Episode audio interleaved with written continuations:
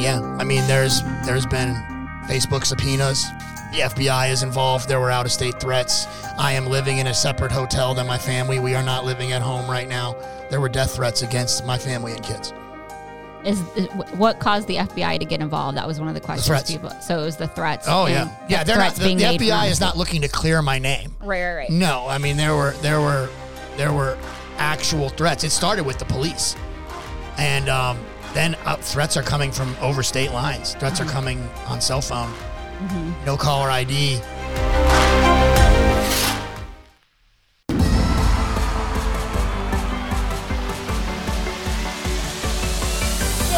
Thank you for listening to the Girls Who Do Stuff podcast. Visit girlswhodostuff.com.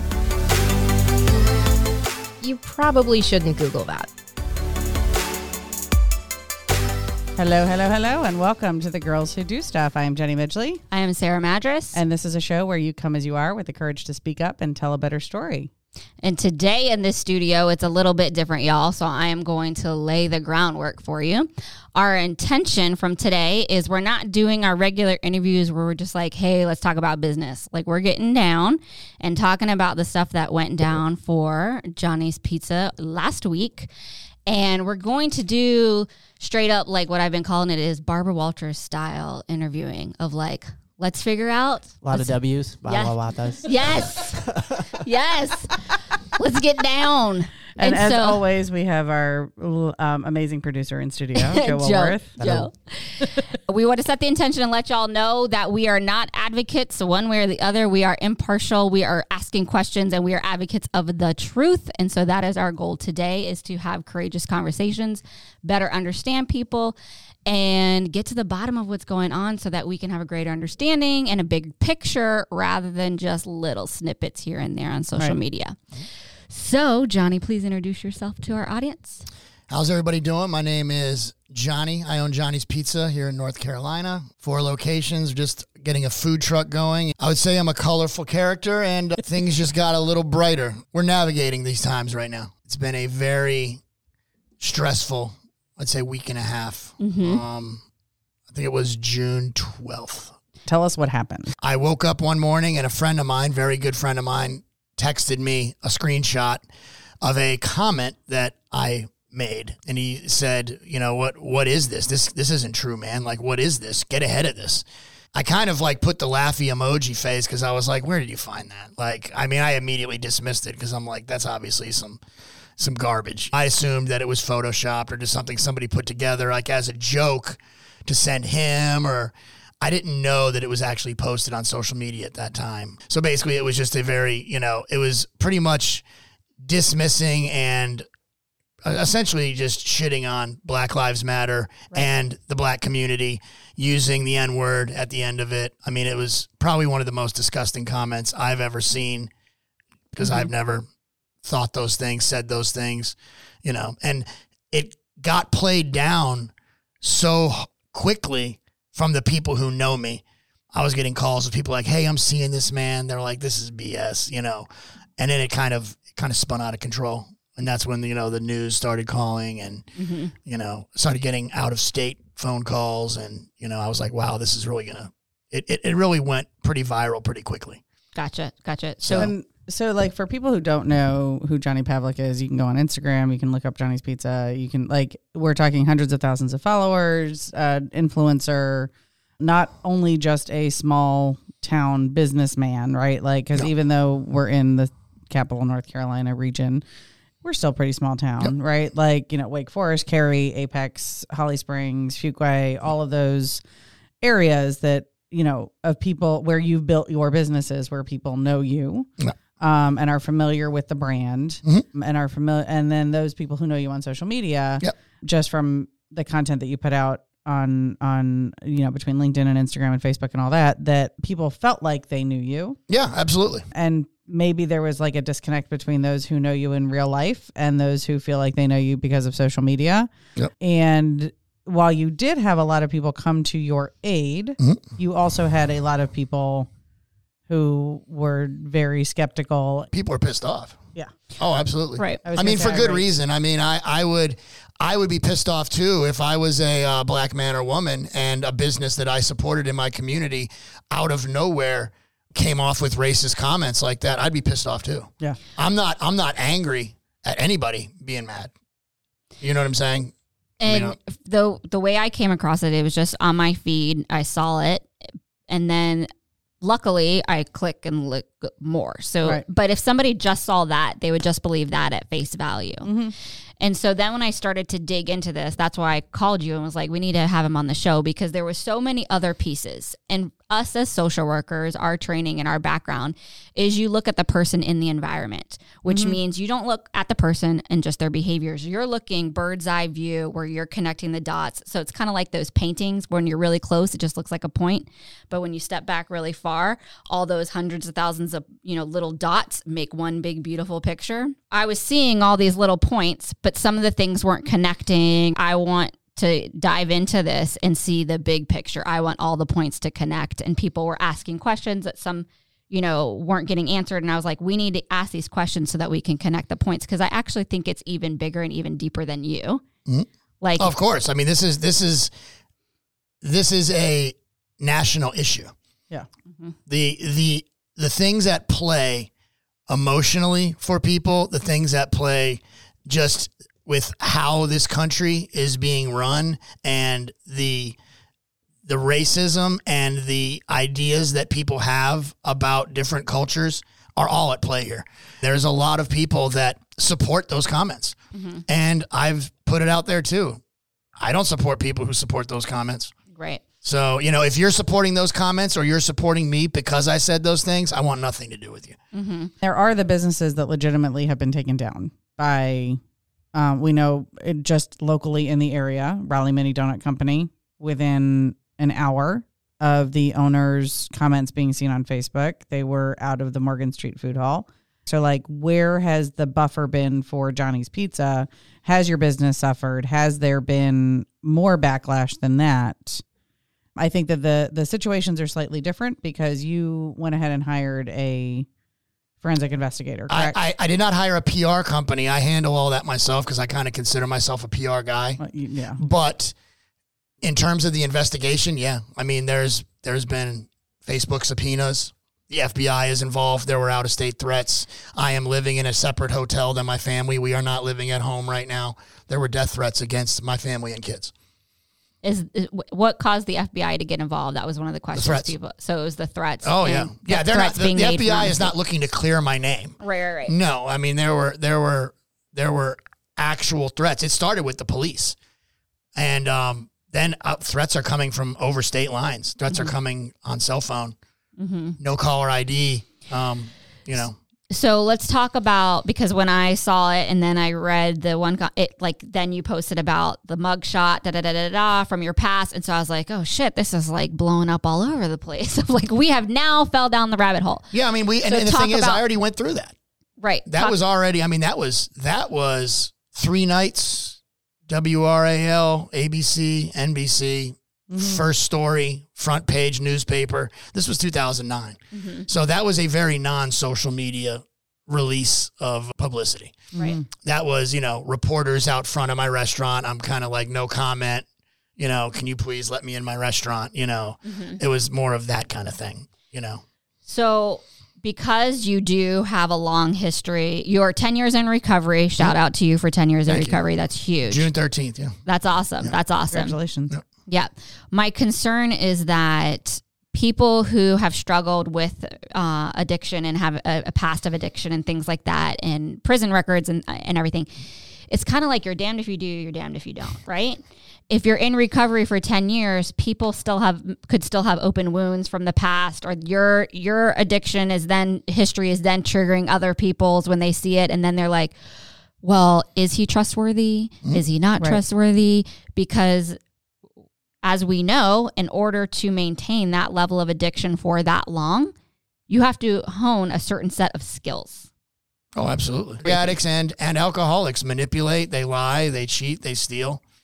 You know, that's I always say the drug addicts are a little more manipulative than than alcoholics. Okay. It's kind of like a joke. What's the difference between an alcoholic and a drug addict? An alcoholic will steal your wallet. A drug addict will steal your wallet, then help you look for it.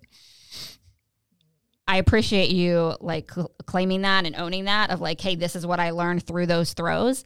But then it's like you're screwed either way because mm-hmm. people can be looking and be like, well, shit, you lied, manipulated in order to get your end goal during addiction. How is this any different? So I want you to address that. How is this different? Absolutely. I mean, I when you get sober, you develop a new heart for humanity, for yourself, for the opportunities in front of you, for life, for mm-hmm. God.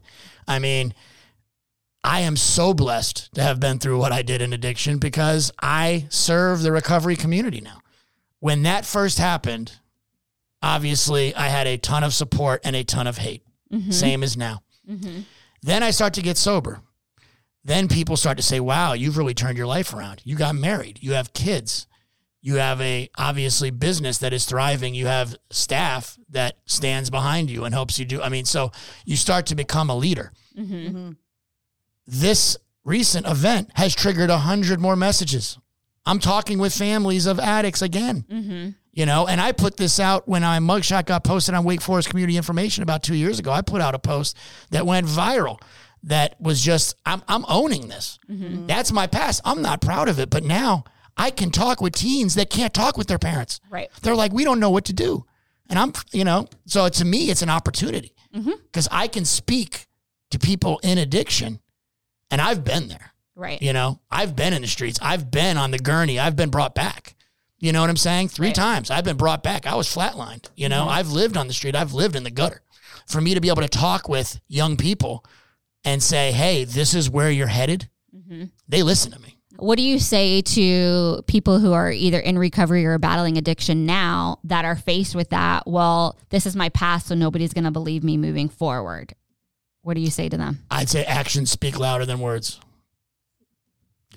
Living amends. Mm-hmm. I don't really like the whole making amends. You make amends when you, you know, crash somebody's car mm-hmm. seven years ago. Mm-hmm. You know what I'm saying? You say, I'm sorry that happened that day. But living amends is everything. You earn you earn trust back over time. Right. Because people that cannot believe you, they cannot trust you because of your past. Mm-hmm. What you do is you stay in your lane and you keep doing right. Mm-hmm. Forget about those people mm-hmm. because they're going to judge, they're going to talk, they're sitting on their butt. Right. While they're sitting on their butt, five years from now, they can still think the same thing of me. What have I done in that five year period? It's Right. about what I do, how I put my feet to the pavement every day, how I serve God and my community and my family mm-hmm. and my employees. Yep. You know what I'm saying? I wake up every morning, usually when I'm having my coffee or my monster, and I'm like, what can I do today to make a difference other than just run my business to, you know, provide for my family mm-hmm. financially? You know, because it's easy to get lost in that financial piece. It's easy for me to be a workaholic mm-hmm. and just focus on Johnny's Pizza. And I mean, I've almost lost my marriage a couple times getting lost in workaholism. Yep. I know the different avenues and I can see all the things that can happen, you know, when you are an addict like me. Mm-hmm. You know, so it's it's it's a daily thing of really serving others. Yeah. So stepping outside of yourself and how can I serve others? What does forgiveness look like to you? Forgiveness for me, oh, I'll forgive anybody. Okay. What does it look like? Like how will But what you does that mean? Like Yeah. you can say I like I'll give people forgive too any- I give people too many I give people I, I've been I've been known to give people too many chances. Because part of the recovery process is one making amends and receiving well not receiving but like you hoped that people forgive you over time like you just said but it's mm-hmm. also the biggest component is self-forgiveness Yes. so how did you go about working towards self-forgiveness I am a firm believer that I can't change the past and I have to forgive myself. I will take the things that I feel guilty about and those things that I know that are terrible and I will make amends to myself through action. okay It's Mhm. how do you give back? Because I could have never been that person and I wouldn't have made nearly the the dent in some of the issues that have been made or the footprint on society and people's life being able to be even be in a position to help people if I hadn't been through those experiences. So I'd just be some normal guy who's just, you know, whatever, doing his thing. I have an actual avenue to make change. Mm-hmm. they say that in order for forgiveness to happen that something has to die and so for you what had to die in order for forgiveness The other Johnny. okay So what did the other Johnny? The, look other like? Johnny, the other Johnny was just completely selfish, completely self-centered. I didn't believe that any of my actions affected other people, and I lived for the next, the next fix, the Mhm. next drink, the next drug. I mean, I lived. I was, I was a robot. That person had to die. And when I was in rehab, you know, I I did a bunch of stuff. I burned my phone and you know we we said the serenity prayer and burned the phone number of everybody i ever had done business with or associated with. And we kind of let them go said a prayer one mm-hmm. by one. There were hundreds of them mm-hmm. and changed my phone number. It was this whole kind of letting go process. Mm-hmm. And i haven't talked with any of those people and that was 10 years ago. Obviously work with therapists is huge. I still see therapists. I mean i'm a big believer in therapy. I live on the couch the therapy couch i'm on that When it comes to this situation and, and what's happened in the last week or two, why do you believe somebody would choose you to pose as? obviously I have a lot of people who don't like me. Ex employees, I've had people that were drug addicts that I had to fire, and they will use the fact that I'm in recovery. I should have been more gentle with them. But it was their sixth or seventh time, you know, not showing up to work or getting caught with drugs at work or showing up to work high. And most of the people who don't like me that were either ex employees or ex friends that I've kind of gotten out of my life took advantage of my leniency because I did let them take advantage of my leniency for too long. I'm the kind of person who will let you get away with it seven times, and at the eighth, I'm just done. There will be no, there will be no trickle into like, hey, we need to have more accountability. It's like this is the last time. This is the last time. This is the last time. This is the last time. This is the last time. Next time I'm gonna, and I just let it keep happening until finally it just snaps. So I think people get comfortable in that Johnny will forgive me, and then one day it just kind of ends, and those are the people who they really dislike me. Mm-hmm. But was is it leniency or is it that you you're looking at it from the perspective of like I've been where you I've been there. Yeah, I just I want to give you another shot. You know, I really do. It's like, you know, I have guys who just can't show up on time, and it's like their 17th time of showing up 20 minutes late. I'm just like, dude, it's it. And I'm like, I can't believe you're doing this to me. And I'm like, dude, I've told you over and over and over. Like, at the point where now it hurts my other staff because now I'm giving tr- special treatment. So Right. now my other staff members are like, why am I showing up on time? One of the things I can say, having been to all of the Johnny's Pizza location, uh, yeah, I've been to all of them. That you have stellar employees. Like the culture Yep. of your company is extremely strong. The customer doesn't see any of that. No, a lot of the people that are customers that become staff, they're like, I can't wait to work here. And I'm like, just be, be Just clear. wait. You You're on wait. that side of the counter Right. right, now. tonight, tonight, you're on the other side of the counter. Over here, we run a business. Mm-hmm. So over there, you get the joy and the privilege of being catered to as a customer Right. because your needs come first. The customer when you come over here, your needs come last Yeah. because that's the hardest thing I have is having people come in and they want to check their phone, they want to check their Snapchat, they want to know what's going on in their social life. There will not be a second where their life comes in front of the customers. We're here to serve the customer, Right. and that's the culture you have to sell. You know, that's if the customer comes first in all situations. If somebody's not willing to buy into that mentality, they won't make it. Gotcha. I wanna, and and and the thing is, is that I have a lot of people who, you know, I get calls from parents. Why is my daughter fired? Why is my, you know, Mm-hmm. because they don't get the whole story. I yeah. do want to comment. So, um, on our Zoom, our live Zoom right now, Dominic Battistella is here. He's been a guest on Girls Who Do Stuff, and he was a executive chef for twenty years, and basically was like, "Yeah, Johnny was way more lenient than I ever was because apparently Dominic is not a forgiving soul." No, I'm just kidding. Dominic, you're a wonderful human being, and I love you. But but that's, I mean, I think that speaks to both the desire to really help other people improve their lives, not you know, and as well as trying to balance that with like running a business. Yeah. Well, and that can be tweaked. So you can still give people leniency and still give corrective behaviors in order to steer them. Yeah. So leniency without boundaries is not success. yeah, that's how I was raised. Yeah. I was raised with leniency without boundaries. Yeah. so So you come by it honestly Yeah. and pass it on. Uh, yeah. Right. balance is a a topic I've been working on since before I got sober and during sobriety. Gotcha. Yeah. What would you say to the people who are saying that they want proof? They want proof? Like things like sharing your Facebook data from we actually, what's funny is I don't have to even share my Facebook data because we actually have fake accounts, proof of creation of fake accounts. We have the ability to create a fake account in my name in about three minutes and post with that account using the same profile picture. It's so easy to do. It is, and it happened to a dear friend of ours this week. Um, where, so I think when I at the beginning of this, when I said I think it's even bigger than you, is we have seen this trend, and it's not even just recently over the last few months. Like this has been since last uh, 2016 with the start of the election, right? Where you are right at that people influencers who are right at that level where it's like they're visible and they're enough where they're getting seen and they have you know 10k plus or 25k plus views followers or whatnot. But they're right below where it's like they have the mad money that could really come after somebody if somebody came after them. You know mm-hmm. it's that that middle ground mm-hmm. right? That those people are the ones who are ideal. Yeah.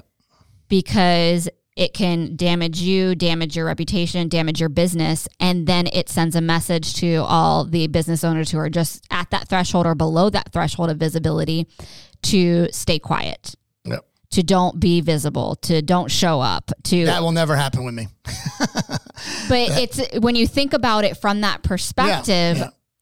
And a lot of people who were looking at your comments they're not business owners you know they are customers things like that. But as business owners we have that lens that we're looking at it from mm-hmm.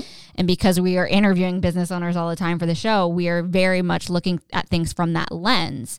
There is a, a another purpose a bigger purpose of why people do these things right? It's not even just like disgruntled employees or a competitor who Oh wants no, to this, take you this, down. this was racially driven. it's Absolutely. right. It's more divisive of people purposefully people higher up on the chain mm-hmm. wanting to create separation wanting to create the divide and capitalize and, and on what's going on in our society today in order to keep everybody else quiet and scared and afraid Well, I can tell you this right now. I mean, the, looking and, and as this plays out, it's so obvious kind of what is going on here. Obviously, somebody, whoever did this, and they will be they will be caught. There is a Facebook investigation. So mm-hmm. with a subpoena, this is all going to come to light. They came after me, a white man, and made racist comments towards black people. What a coincidence that within three days, three, count them, three separate Facebook accounts were created in the likes of three local black men who posted to my feeds taking responsibility for doing that to me. Then what happens? The bandwagon. Oh, definitely. Look, it was a black guy who did this to Johnny. Johnny's been framed. Johnny's name is cleared. Your Pie Pizza, black owned pizzeria in Cary. They did this. Right it's even more You know what I'm saying? like it's I mean, even are you serious? Come on. Like, it's Look. higher up trying to pit people against look, each other yes Look, yes Look at how clear it's like. White guy makes racist comments against black people. Three black people say, "I did this to you. I'm sorry." What does that do? Creates more More BS. More division, more bullshit, more divide. You know, and it's like, why are we getting caught up in this? I think that social media is amazing for getting messages out, for being visible. But if you're not backing it with action, then you're just making noise. Mm-hmm. You know what I'm saying? It's like a lot of people are judging and they're saying all this stuff, but what are they doing? You know what I'm saying? That's what I've been challenging a lot of people to do. I'm like, you spent hours telling me that I'm a liar or a racist and all this. How about we get together, have a conversation, and let's figure out what we can do for the community at Starbucks today? I'll give you an hour, a hundred dollars for 30 minutes of your time to come up with ideas that we can make change right now. Or- One person has said, you know what, I'll meet you. right And it's like, so you're willing to talk crap and make judgment, but like, where's the action? Mm-hmm. Where's the action behind your judgment? Let's or make pausing change. to look at the motivation, right? Yeah. So my first thought was, what would be your motivation to post something like that? You are savvy enough as a social media person that you.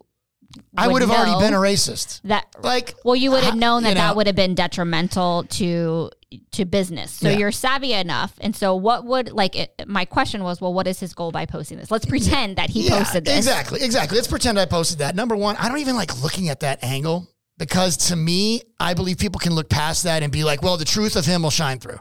So Right, to like right. attack that angle almost me, it's like being business savvy enough to not post that, I don't think focuses on the racism component. Right. I believe that that brings a business tactic mind into what is obviously a division between black and white people. Right, an So I feel intentional like that- division. I feel like that's kind of like okay. I- obviously, I wouldn't do that. It's it's an intentional intentional division. division. That's what I'm saying. That's what I mean Yeah. about intent. yeah, so I don't like intentional I don't like that. I don't like that piece. Obviously, I wouldn't post that. Right. You know, and that's one of the reasons why I did the laughing emoji when I first saw it because I was just I immediately dismissed it as just garbage. I'm just like whatever, you Right. know.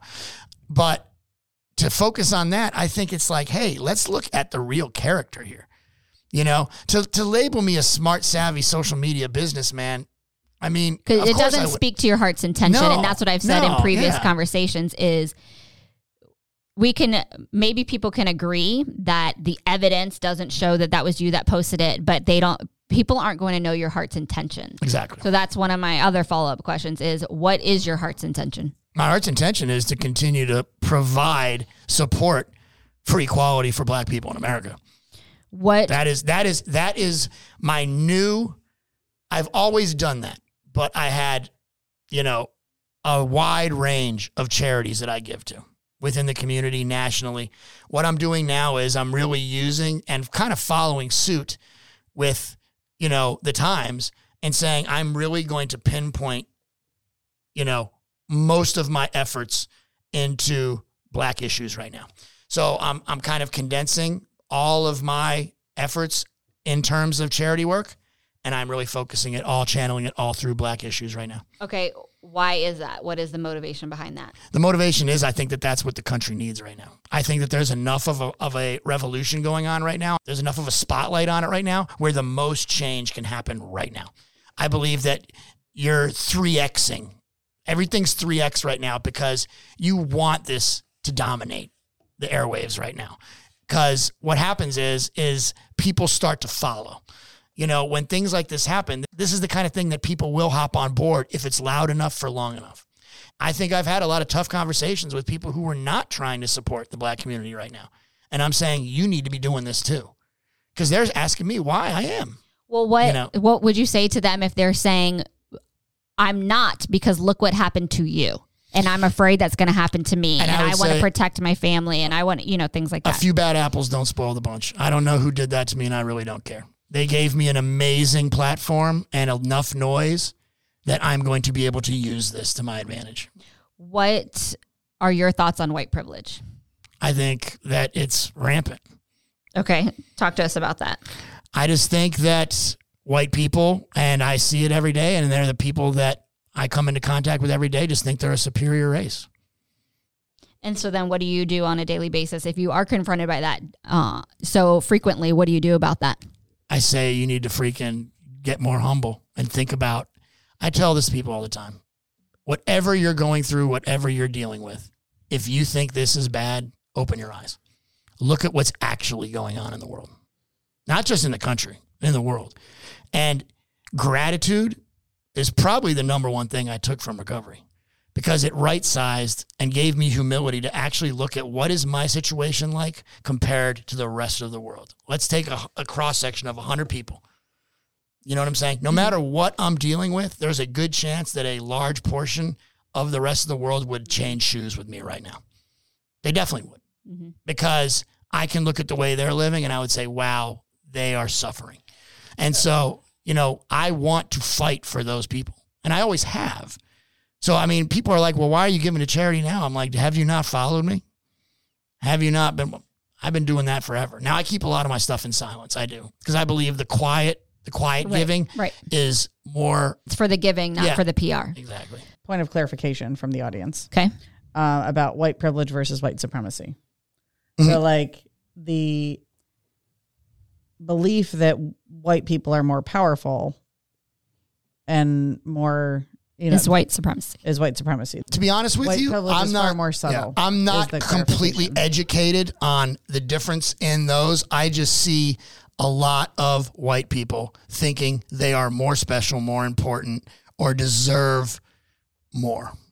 So, So I, I I don't know if those are just, those are my perceptions. right. I, I don't know how to speak to the actual like Right. Let's put know. let's put a definition to that language then for for in here today. So white privilege is more along the, like when we talk about white privilege, we're saying how you as a white person, us as white females, our lives are easier because we are white. Mm-hmm. So white privilege would look like when Joe goes into the bank to get a business loan, he's going to get a better rate than a mm-hmm. black guy who goes into the same bank, talks to the same banker with the same accounts, the mm-hmm. same But we everything. can, I mean, is we gonna can get make it even more worse rate. basic than that. Johnny's Pizza, your pie.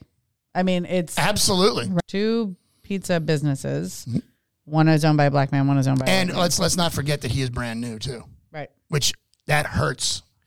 Right, because he's not as Negative established. PR hurts you no- much yeah. more in the beginning. I, I reached out to them. I actually have to go by there. So We how want to have do, we want to do a collaboration. I want to do a Your Pie Johnny's Pizza collaboration. In hey, just because we're competitors, I don't believe in competition. I believe there's enough for everybody. Yeah, but just in um, this convers- you know, I don't believe in competition. I, I hate that. That's everybody stays in their own lane. You do your thing. We help each other. there's plenty to go Um, around? Exactly. Exactly. How have you experienced white privilege? I mean, I went I went to jail. I went to college after going to jail. I have gotten much better sentences. I talk with the best lawyers when I got arrested. And I'm sitting in the office and they're like, "Yeah, take this deal." Right, I was gonna say, or even just the informant of Yeah. like Yeah. be an informant for us, and we'll give you a better deal. Yeah, that wouldn't have gotten offered to Yes, a person exactly, of color. Exactly. How do you feel like you're a recipient of right privilege just in this situation? I think that I have had to work my ass off through this period. So, but I would say that I do have a a following of people who will stand behind me blindly. I do believe that. Okay, and then who is this Charlie Lewis? Is that right? And what is his connection to all of this? I have no clue who Charlie Lewis is. It was on one of the posts where it was like that was the guy who said that he knew who set you up. Oh yeah, there was like a follow up post that was like, "Hey, this guy is saying he knows the guy who started all. It was his friend, and it was all supposed to be a joke." Yep. Is that what you're talking about? Mm-hmm. Yeah, it was on your page. Oh, oh, oh, oh! Was that? It must have been one of the people who had the fake account created. Yeah. I just, I just don't remember his name. I just, I, I posted on behalf of his account. Right, right. The screenshots yeah. of like this was my friend, and then that turned out to be bogus as well, right? Yeah, Right. yeah, yeah, yeah. So Right. it was, it was one of the fraudulent accounts that actually caught some wind. Right, I because there's three names that have popped up for through this whole thing. Because then it was who is Kenny Noel? don't know, Don't know. Okay, who is Shay Clark? don't know. Okay, so Shay Clark is the one that said, according to online, Shay Clark is the one that said, I grabbed, I saw the post. I'm the one that grabbed the screenshot. So, um, yeah, these are not names that I know. okay, I, I do know that I have had to deal with some stuff online, but it was more like, hey, this account, who is this person? And I would, hey, don't post about this person. They obviously had nothing to do with it. And and in fact, one of the people I knew, I don't remember who it was, but it was just I don't know him by name, but I know he was a DJ at numerous hip hop events that I have sponsored. Mm-hmm. So he was like, hey, I'm the DJ, and I'm like, dude, you obviously didn't, you know. Mm-hmm. So mm-hmm. what kind of calls have you received since posting your cell phone number? mostly mostly positive. I've had a few. I had one where I it's it's funny. I had one where I, I got called, cursed at for about a minute, then hung up on. The preface of the call was to have a conversation. So I called him back six times. On the sixth, he's like, "What? Why are you calling me?" And I said, "Because I wanted to talk. I'm hiring him." So it went through the fact he's like, "Wow, dude! Like I didn't believe I believe you now. And then he was like, Hey man, I don't have a job. Are you hiring? And I said, Yeah. So he came in, got all his information. He's gonna be starting this week. To me, that's almost like comic beauty. It's mm-hmm. like to act that's what the human experience to me is about. Is about turning what is hatred into a relationship. That path happened because of a phone call. And it happened because I was persistent and wanting to actually talk with this person because I want to actually comfort this person in their belief that I would actually say something like that. They don't need to have one more person that is prominent in the community that they believe is de- is degrading them. Mm-hmm. I don't believe that. So to me to clear up even one and I've been handling these things one at a time. You know, I I I challenge anybody to call me and let's have a conversation. Mm-hmm. You know, because back and forth on social media is crap. It's like it's like texting with a bunch of Right. other people's opinions. A person has an opinion. I have the need to conversate because I believe that I don't want my children to see all this crap. And I don't want my children to get approached by the children of somebody, you know, mm-hmm. like this is mm-hmm. about my kids. You know what I'm saying? My wife has thick skin. I have thick skin. I don't mind being temporarily perceived as a racist because at the end of the day, I don't care if people like me, hate me, or whatever. I'm going to keep doing what's right. I don't need people to love me. You can't stop me for doing right. So I'm just going to keep doing what I do. Mm-hmm. You know what I'm saying? Because I get the benefits along with the people that I help. Mm-hmm. I'm not going to stop. I might as well try to show some people and shed some light on myself as a person up across the along the way because I can turn those people into advocates. Yep. I am picking people's brains as to what charities to donate to. A lot of people say, well, why don't you Google it? And I said, I'd rather collaborate with a human being than to go to Google because, first of all, Google can be a bunch of crap. I don't even know what the agenda is besides some of these pages that are saying which charities are the best and what are the worst. I'm not a black man in America, so maybe I should ask some black people what matters to them and what charities they have had experience with that they've actually seen results from. And I can start to question from that and I can research through an actual human being that has experienced the results of different charities, and then I can contribute to those. Yep. You and know I, what I'm saying? That example is so perfect for I think what encompasses this whole thing is you just said, why am I going to Google something and just watch it, look at their website and see the pretty things that they have to say? We can't trust that. Yeah. I want to talk to somebody who has actual had experience with Right. them and Right. so that I know what is real. Yeah. And I think that that like the whole divisiveness and that it's intentional. Like what is happening just like you said, it being you and then 3 days later it being, you know, the other guys, the two the pizza that's owned by the two black guys, that's all intentional. And it's to create the distrust, just like we are in a culture right now of distrust. Yep. And that is all purposeful and intentional so that we continue to make disconnect and chaos so that other people uh, thrive. They're like, look at what we've created. Look at all the ants attacking each other and fighting each other, and nobody trusts anybody. Yeah, it's a weird it's a weird thing. Like people that are people that like that are sick. People that like that dynamic are sick. I, that's that's all I can say. They're masterful at deflecting from their own shit. We are in chaos as the United States. If we are in chaos, who do you think prospers from that, guys? Right.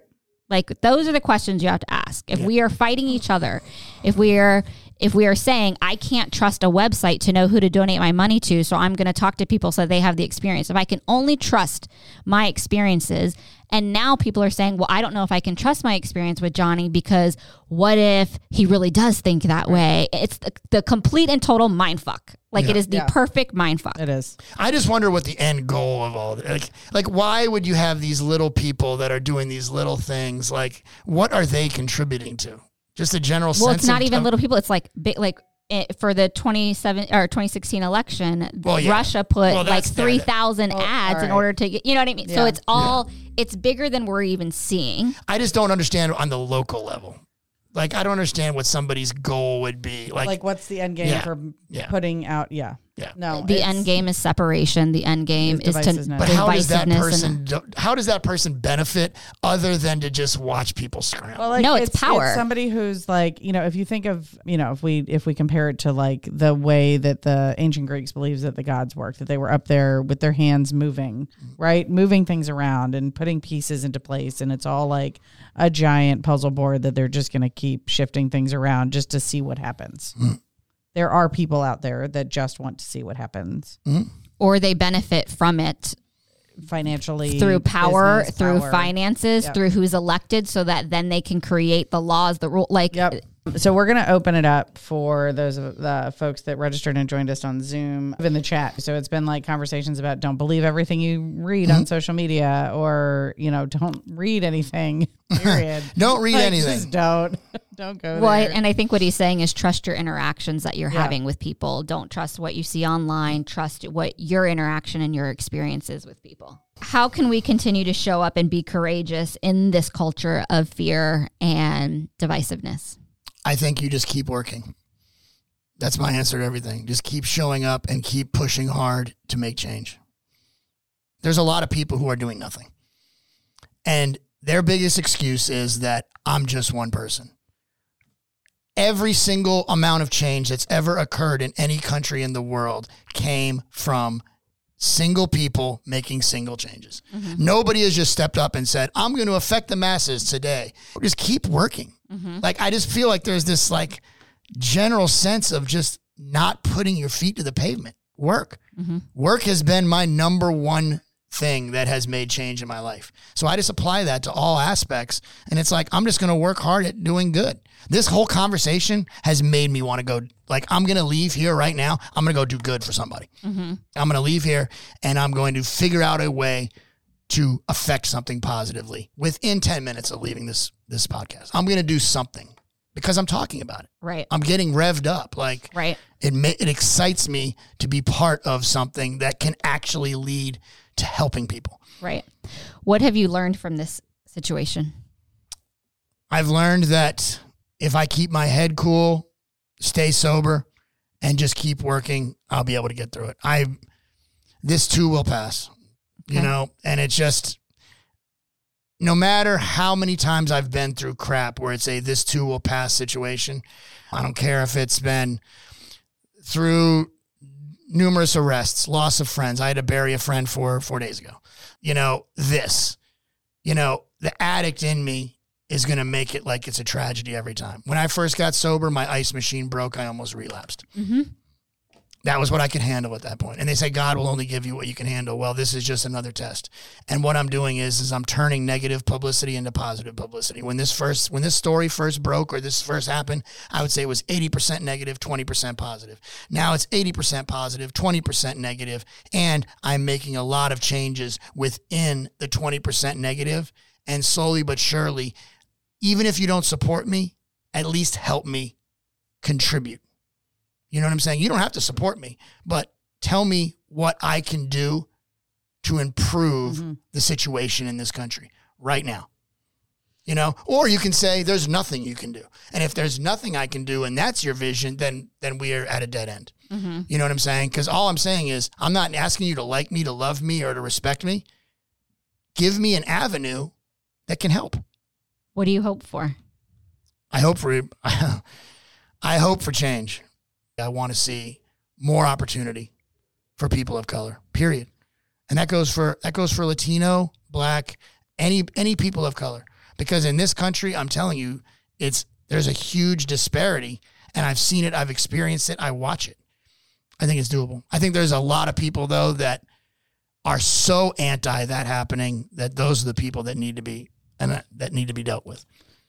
As an influencer, what do you see your responsibility as for the masses on on using this social, this platform that you have? it's a combination of things. You use it for what it best serves at that time. I got into all this just to, you know, market initially, and then it kind of took on a life of its own. Now I'm helping, kind of doing restaurant rescue esque consulting all over the country. Right now, I'm the I'm the largest independent pizza influencer in the country. There's mm-hmm. 48,000 pizzerias that are independent in this country, and I kind of represent them all in terms of how large I am, I can pretty much speak to all of them. Mm-hmm. And so what I do is, I mean, guys who are struggling, you know, they reach out to me. I give them pointers. I give them help. I just can't do that here. So the social media aspect and being an influencer, I can help the guy in New Jersey. I can help the guy, you know, in California. Social media has allowed me to reach a much larger demographic of my industry, which I care very much about my industry.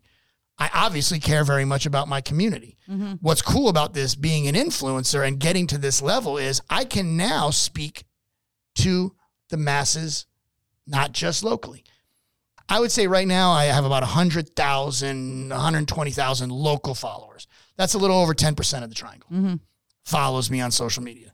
So I have a voice here, but I can make change in other places. I am talking with people in other states about this situation and getting support from them and trying to help them understand that this isn't me. And I think that that can provide hope in being that, you know, what we perceive might not be true, that there can be good in people that maybe we thought there was bad in. I think that you just provide hope and you provide a PG. My my page is very PG, so I have a lot of young followers. Mm-hmm. I don't use like any music on my videos that have any swear words in it or mm-hmm. anything like that. I try to I try to stay out of politics. Obviously, my page is taking a little turn right now, but you know that will But I don't- eventually. I don't, think Black Lives Matter is political. No, no, no. It's I'm a- just saying I, I. I, I try.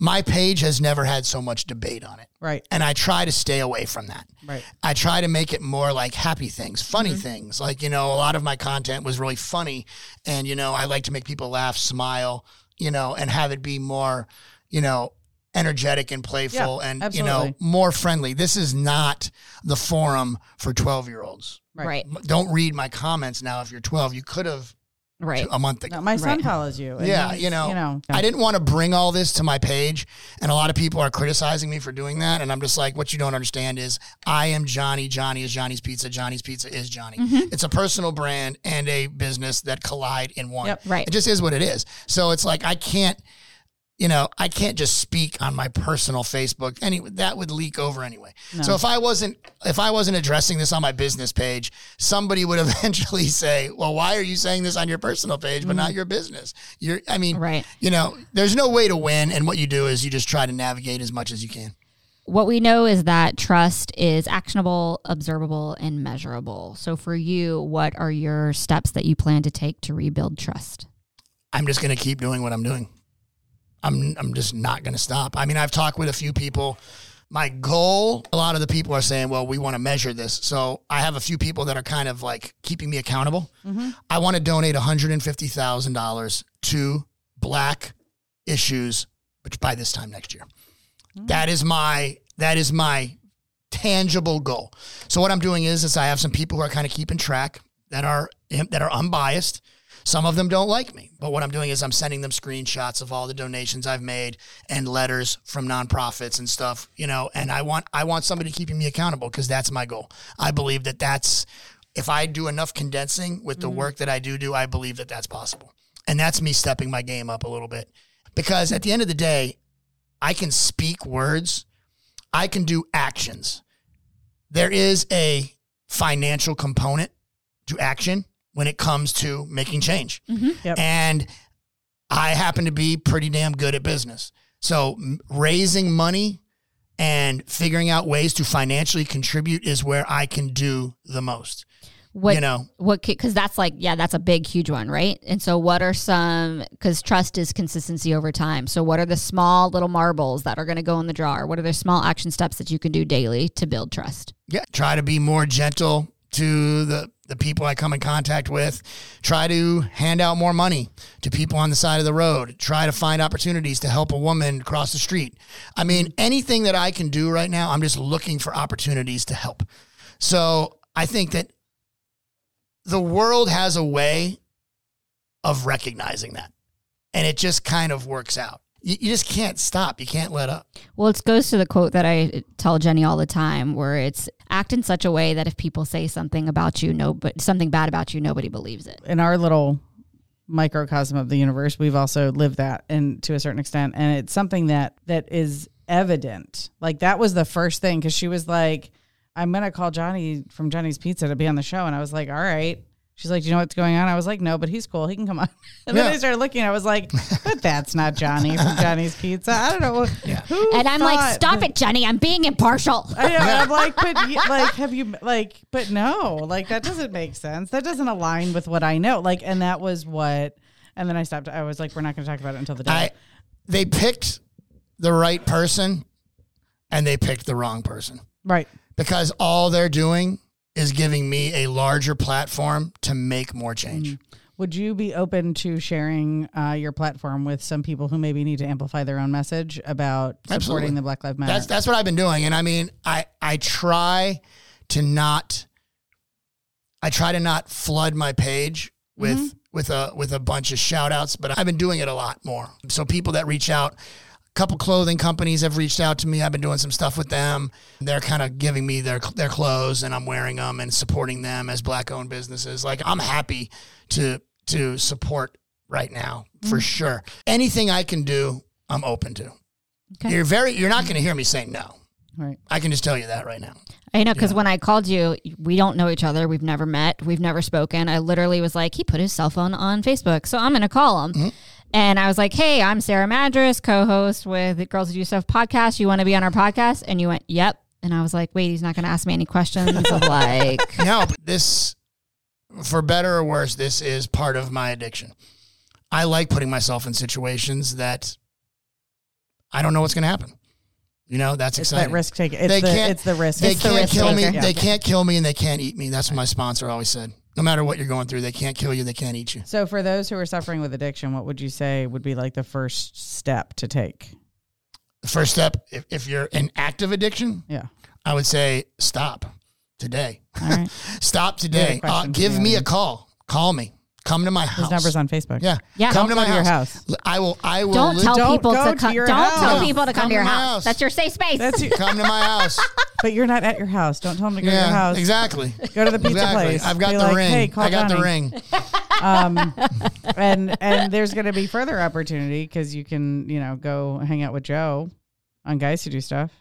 Yeah, you can come on our show. Perfect. We I just mean- had Ephraim on uh, yesterday That's from When- Your Pie. Nice. Yeah. right. So like when you said that, well, and you we're know, the going to guy air from your pie. Joe This I is were going to like- be aired on both. So this Right. itself is aired here and aired on Guys Who Do Yeah. Stuff. Yeah. So I have a question for you because I was thinking about your questions about trust and stuff, and I was making a funny equation in my mind. Like when I screw up with my wife, I've broken trust, and then I have to demonstrate with action. But if you didn't post this, that's like when my wife wakes up in the morning pissed at me because she had a dream where I did something stupid. yeah. you dream cheated. It's like, why do I got to rebuild trust? I don't understand what I did. Yeah. I didn't actually do the thing. Uh, that wasn't real. What's it going to take from the perspective of the FBI or the investigation or whatever for you to get back with your family? What's the what's the pin that they put in the ground that says this is when? This Uh, is when I mean, dude, they're just making suggestions at this point. I mean, I'm going to see my kids today after I do payroll. So, Yeah. that's. I mean, it's pretty much what can I do today. that's got to be. I very- don't know what the long term strategy is. And you Um, have like little ones. Like they're not older. Like he has like. oh, little they light ones. up right now. It's. Yeah. I, I don't really want to talk about it. No, that's that's When I right. walk into the room, they're like, right. they're taken back. So I know Yeah. what it's like. I'm not a business traveler. I Right. did. I was starting to travel more pre-COVID, you know, for like keynotes and like Mm-hmm. conventions and stuff. So I do know what it's like to come back after being. But I mean, prior to that, I I've been home every day, you know, and I Right. spent a lot of time at home. So you know, my kids are obviously a little confused right now. Mm-hmm. Luckily, they don't know what's going on, which is good. If they did, if they did catch the the person who posted the fake account or posted that comment from the fake account, and you had an opportunity to say something to them, what would you say? I would say, please don't do that to anybody else. Mm-hmm. That's what I would say. Good question, Mhm. Joe. Don't do that to anybody else. Has You- has the business? I, I believe that I can handle this, and I I appreciate that person doing that because what it did is it opened up the window for more help. That that event has systematically put me in a better position to make more of a dis- difference. Yeah. So I can handle that because if you want me to experience pain to be more of a difference, you pick the right person. and I would not want other people to go through this. no, has your business been impacted by it? All I can tell you is the amount of support has offset the negative. There you go. You know, I just bought a food truck out of all of this. My wife was like, "You need to do something for your business right now," and I was Mhm. like, "She was like, you're just not connected with your business right now," and I was like. Well, my buddy from Brooklyn Boys, he's sell- he's getting out of the business. He's a commercial airline pilot. Like he's selling his food truck, and I was like, hmm. so I call him up. Went and looked at it, made a deal. So Which- now, now I'm gonna have a COVID I'm gonna have a times- Johnny's Pizza food truck. Does So this That's mean that you're perfect. not opening in Fuquay now, though? no, we're opening Fuquay. Oh yeah, we're good. We're Sarah's so like, good. "Please come with like me." yeah, literally, we're so good in Fuquay. I have a. This is the craziest thing. I see craziest the Johnny's Pizza cars Yeah. like driving up and down Center thing. Street. This is the all craziest thing about Fuquay. I'm not paying rent now because my landlord is very lenient and very understanding of COVID. So, I have a restaurant sitting, ready to be used. Unheard of situation in the Right. restaurant business because you're always a day late and a dollar short, and you need to get open. I'm actually sitting with like a restaurant just waiting to, to open. I just thought of something, and this is totally might be like way tracked back, but because uh, substance abuse is so rampant in the uh, restaurant industry, what have you, and this might be too much on your plate right now because right now your focus is Black Lives Matter. Mm-hmm. What would be something you could implement within restaurants to assist to decrease that and to help with that? I mean, obviously, I'm a I'm a positive advocate for people, you know, trying to not lose their mind in some of that stuff. I've had a lot of issues with that. I've had employees die. You know, I've dealt with all that. I think just showing them what sobriety looks like, I think is a huge help. I, I can read you this right now. This happened this morning. This was a woman that was very, very angry towards me.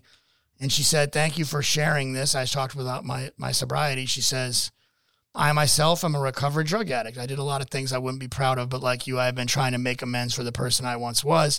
I grew up here and I commend you. You are healing, and I hope this does you don't hurt much from this. And I said, you know, well, I mentor and work with many teen males. She's a female. She's in her 20s, obviously. I said, families reach out to me all the time, but having a personal conversations about addiction and what comes along with that on the female side is obviously much different. When a female teen family reaches out to me and they want me to meet with, I say, I can't do that. Mm-hmm. So this girl said that I would love to help. Thank you so much. I am still dealing with a lot of my own demons, but I have the ability to say, I kicked one addiction is so freeing. I am still going strong and I will definitely give a listen. You have my support. And this was all because of this. Mm-hmm. Mm-hmm. So this had the racial component. And mm-hmm. people are saying, well, now I'm going to forgive you on the racial component because I too am an addict. I didn't know you were an addict in recovery. And now I understand how stressful this must be on you. I am hopefully going to turn that into a connection with a family, with a teen, and hook them up with somebody who is sober in addiction. Because a lot of times they can't get them into IOPs Yep. or any of these other things. They just need somebody to talk to to kind of get the ball rolling. Mm-hmm. There's been a suggestion from the audience that you make the new Fuquay location zero Wi-Fi, where people actually are forced to talk to each other while they have a meal. so it's more like Cheers than you That know. would be interesting. that would be interesting. I think dining rooms are going to be a thing of the past. yeah. The way we eat is changed forever in America. Curbside changed everything. It used to be dine out, dine in, take out, delivery. Now you've added curbside to that. All that did is take fast casual, and now we're competing with Chick fil A. So you've opened up a, a way for fast casual to serve. That's going to decrease the least popular method of eating fast casual, which is dine in.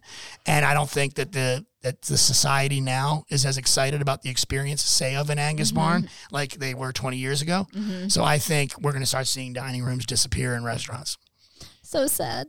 Yeah. So sad. So uh, do you think it's going to be like uh, uh, go back to like the special occasion outing? Yeah, And and, it's gonna be like we go to yeah, and, and, and I don't think occasions. restaurants can sustain that. Right. All you're going to see with pizzerias, even mom and pops, that dining room just going to go boom, and that counter is going to be right when you come in the door, just mm-hmm. like Domino's, Pizza Hut, Pop. Yeah. The the the mom and pop pizzeria experience is gone, and I'm going to make and it is what it is. We're getting some comments that are like flying through, like, no, I don't think that's true. And people crave full service restaurants and nights away from home and all those things, which I agree with. But there's Bars also, bars and nightclubs will do fine. I think there will be like a retraction. Like I agree with you. I think it's going to be going back to those like we only go out to the restaurant for a special occasion kind of thing. That it's going to be like very intentional and planned. In the town of Apex, they actually took away parking Yeah. in the street on Salem Street so that they can fit tables for the restaurants the outs- to, outside. to overflow outside. Like just Well, but you can't do that in like Montana in December. no, just like as an example, and this is why just saying. I'm a numbers guy too, and I've been doing this long enough. Travinia closed. They're in Mooresville. Hmm Huge restaurant seats 250. When they averaged between ten and fifteen thousand dollars a day in sales. When restaurants went to 50-50, they were doing two hundred dollars. That's all I need to know. They're out of business. So who is going to line up? Yeah, I don't. I don't think what you're saying, and I think this is what is coming out in the comments, is that this is what Americans want. I don't think it's what they want. I think the industry can't support. No. Yeah, so it's not like it's going to be a lack of demand. Like we want to go and have dinner. Well, what I'm saying but is, the is that restaurant can't do it if they can only operate on these numbers. And also, that's you. Society is going to choose their own path of what they want.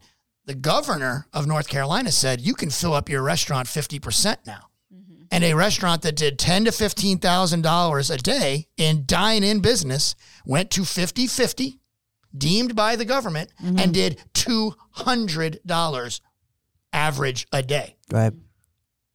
It doesn't matter what It's the government says. sustainable. It, it's, it's it's so it's it's not sustainable. It's not Right. even in the ballpark of sustainable. It's they're they're they're done. They're gone. Mm-hmm. So that they had to close. I had to go there and help them liquidate. The wine pouring machine where you put your credit card. Oh, in they it. they they they. That's all. How did gone. I not know That's about gone. this? There's a what? The- they had a an interesting. That thing is gone. Yeah, that thing is gone. We're basically I was Oh, watching. Did you snag yeah. it? I, I was. was wa- I don't drink, but I was watching. I that was. wa- doesn't mean your people don't. no, Snag I it was for your watching. place. I was watching. I was watching them like hyenas. It was crazy when they opened the bar for for to get rid of things. It was like whew, people are going crazy. But what I'm saying is is that I just don't see the dine-in experience surviving, and I don't think that us as consumers wanting to do that are going to support it. People don't want their kids running around. People are going to be wearing masks. Dining rooms, bathrooms are going to have to be more sanitary. Situations are going to be more sanitary. Are people wearing masks? Are they going to hand me a paper menu that I got to circle and, you know, Yeah. are they going to take mm-hmm. a picture of my? The, the mm-hmm. whole situation has changed, so we're mm-hmm. assuming that it will go back to the way it was. It won't. Right. So basically, our perception of what we want is incorrect now yeah, we because pa- what we want we'll never have. So bars, clubs will do fine. I was down on Glenwood just to see what's going on. Bars and clubs will do fine because those are people going out to meet other people, ultimately to create relationships. I mean, we were at a networking event, like the first person in person networking event. I did one last week. We were at Raleigh Beer Garden. We sat outside. I was, I will say personally, I was highly uncomfortable. There was like all of this, like, like shit I had to shut down in the Yeah. back of my head because I'm like, I can either do this and, and take part and support this local business because we were at Raleigh Beer Garden, or do I, you know, run scared with my tail between my Yeah. legs and just stay in my house all the time, which I can't do either. So, I mean, I love my children, but I can't. Yeah, I mean, think about think about now. People call my restaurant and they say, "I'm outside in the white minivan." We pop their trunk, we put it in there, or they call from their house, Mm-hmm. give us a credit card over the phone. We ring their doorbell or call their driveway, put a pizza on their doorstep, Yep, and, and walk run away. away, yeah. They have had no contact So with sad. anybody. Yeah. What I'm saying is, is that executing on the quality of food that is delivered, that is the niche. Mm. And That is that's what's going to be the difference maker because people are still going to want the dine out experience. I just think that they're going to have to tweak it and say I want the food of the dine out experience, not the actual dine out experience. Yeah. correct, correct. people are scared and they're uncertain and they don't know, right? But they just want something to feel normal, right? And Johnny's Pizza can deliver that norm that normalcy, right? These restaurants can deliver that Well, and food but- elicits memories, and Exactly. so yeah. Yeah, mm-hmm. I mean, I just it's it's sad for me. I mean, I'm watching my industry crumble. Mm-hmm.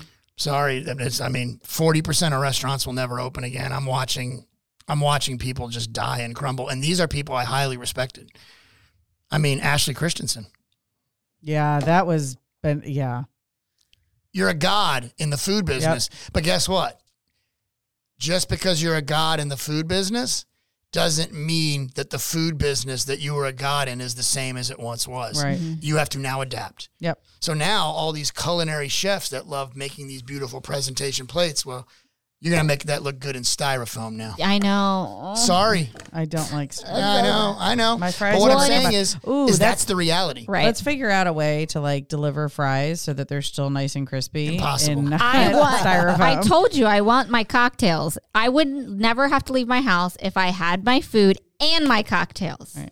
I mean, there is a market right now for cooking French fries in somebody's front yard. that I would. If there was a food truck that just pulls up like the ice cream truck and it's like French fries, Yes. boom, shh, here you go. All right, so for They the would sell a Johnny's lot of Pizza, fries. Yes. yes. you can have a permanent. I think Dominic's excited. You can what have a music permanent. would they play though? Because they can't play the same dumb stuff as the ice cream truck. So Right. they'd have to have their own the French fry song. The French You'd it to would be just able be like a recognize sizzle. it. It would just be like a sizzle. Loud sizzle. that, that, that, yeah, just the sizzle, and you No, can actually, stay it would be the permanently sound parked of, like, at the the, corner like, of deep Center fries, Street. like- Yeah. Well, and they're saying, can we have an outside restaurant? I think that's what it says. Absolutely. Problem is summer. Yep, chefs Yeah. will open. You know what? I think it's going to go back to the supper clubs too, because there's a comment about Private clubs. have private clubs. Yep. So I got clubs. a I got a message from a gym in Apex that was like, we're able to operate differently than the other gyms in the area because our like our whatever is different. Would you like to come in? And I'm like, I'll stop by and visit and check things out. Like, don't no, I'm not going to go in for a class because no, Right. but I'll check it out and see because if you can offer something that's comparable, right, going back to that normal without putting me in danger. Well, I mean, I it's think weird. It's just I, I Like, I I'm wanna not, I'm not going out to this eat at restaurants. But let me Right. tell you, I've always been a takeout guy anyway because I eat at 11. Right. Mm-hmm. I eat 11 p.m. That's when I eat dinner. That's when my family always ate dinner. 10 p.m. Well, and I mean, I think the whole COVID thing is just expounding it because we do have such a lack of connection and we are built for connection. And so we're all starved for it. We're like, I can't, you, you know, you came in, we couldn't shake your hand and say hi like we would any person that comes in this room. You know what I mean? And I was like, this is so weird. Apparently, in Hungary, they have bread trucks that come to the different neighborhoods every day. Oh, really? There's another platform. Morning, you can deliver fresh bread every day, pizza for lunch and dinner, and French fries. Yep. French fries are good. You're good to go. yeah. They- I've been eating a lot. else. I've been eating a lot of McDonald's lately. It's comfort. food. Because why? Drive through. Yep. And the fries are right there. I do the, you know, Yep. right out the bag. Yep. So the fries are the appetizer as where I'm going to eat. Yes. If we figure out autonomous cars, then we can get the restaurant experience Sarah. going again. You just pull up, Christine you get Wallace served is in your asking. self-driving car. I want to be respectful of your time, Johnny. Oh my- Because I appreciate you coming in and And it is sharing Friday. This time. Yes, yes. So, all right, girl, are you ready? I am ready. Are we Okay. doing lightning round? We rapid fire questions at you, and you have to say the first thing that comes. How do you unwind? TV, What is the number one thing on your bucket list? skydive, If you weren't a restaurant owner, you would be what? marketing, What is the first thing you do in the morning? brush my teeth. If you could go back That's good. and advise yourself in the past, what age would you go to and what would you say to yourself? 16, and I would say chill out. What is something no one knows about you? I'm a good basketball player. Ooh, Interesting. yes. What does success look like to you? Healthy family. Okay. What inspired your entrepreneurial journey? Selling selling candy in middle school. Like the boxes, Yeah, right? the- like with Oh, the, with the just go- bars, with the chocolate bars? Oh no, I no, I like would go get candy. Really? Oh yeah. I had the Instead candy. of I had the He's lemonade like, not that I had the fundraiser candy- bullshit. I like, had the candy plug. Yeah. Yes, I had the that's candy plug. awesome. who do you listen to the most? And do you still like pizza? I'm my wife, and I still love pizza. Nice. what keeps you up at night? I would just say, uh, just unhappiness in the world. Okay. What would your theme song be? Mm. Big pimpin', Jay Z. Okay. Yes. Love it. if you were us, what would you ask you right now? I would say, did you sleep last night? Okay. And what would the answer to that be? I would say no. right. Okay. Last one. What do you want your legacy to be? I just want to be known to my family and those who knew me as somebody that could be looked to for help and a- a supporter. Love it. Thank you, sir. So, uh, just so everybody knows, we can find Johnny on at Johnny's Pizza NC At Johnny's Pizza NC, Facebook. pretty much everywhere. and if you go onto Facebook, Go to my find his cell Twitter. phone number. Go to my Twitter. Have you had the opportunity to say everything that you wanted to say today? Yeah. I think there'll be more. You just got to have me come back. Sounds Absolutely. good. Mm. Sounds Doors good. open. Yep. All right. Yep. Alrighty, guys. That is it for today. We are all over the place with social media. So like us, subscribe, comment, share it with your us. friends, give us a review. Johnny's Pizza NC. Yeah, Johnny's Pizza NC as well. Girls Who Do Stuff podcast. I am Sarah Madras. And I am Jenny Midgley. And you do you, boo. We love making this stuff for you. You can help us out by subscribing to this podcast and follow us on social media.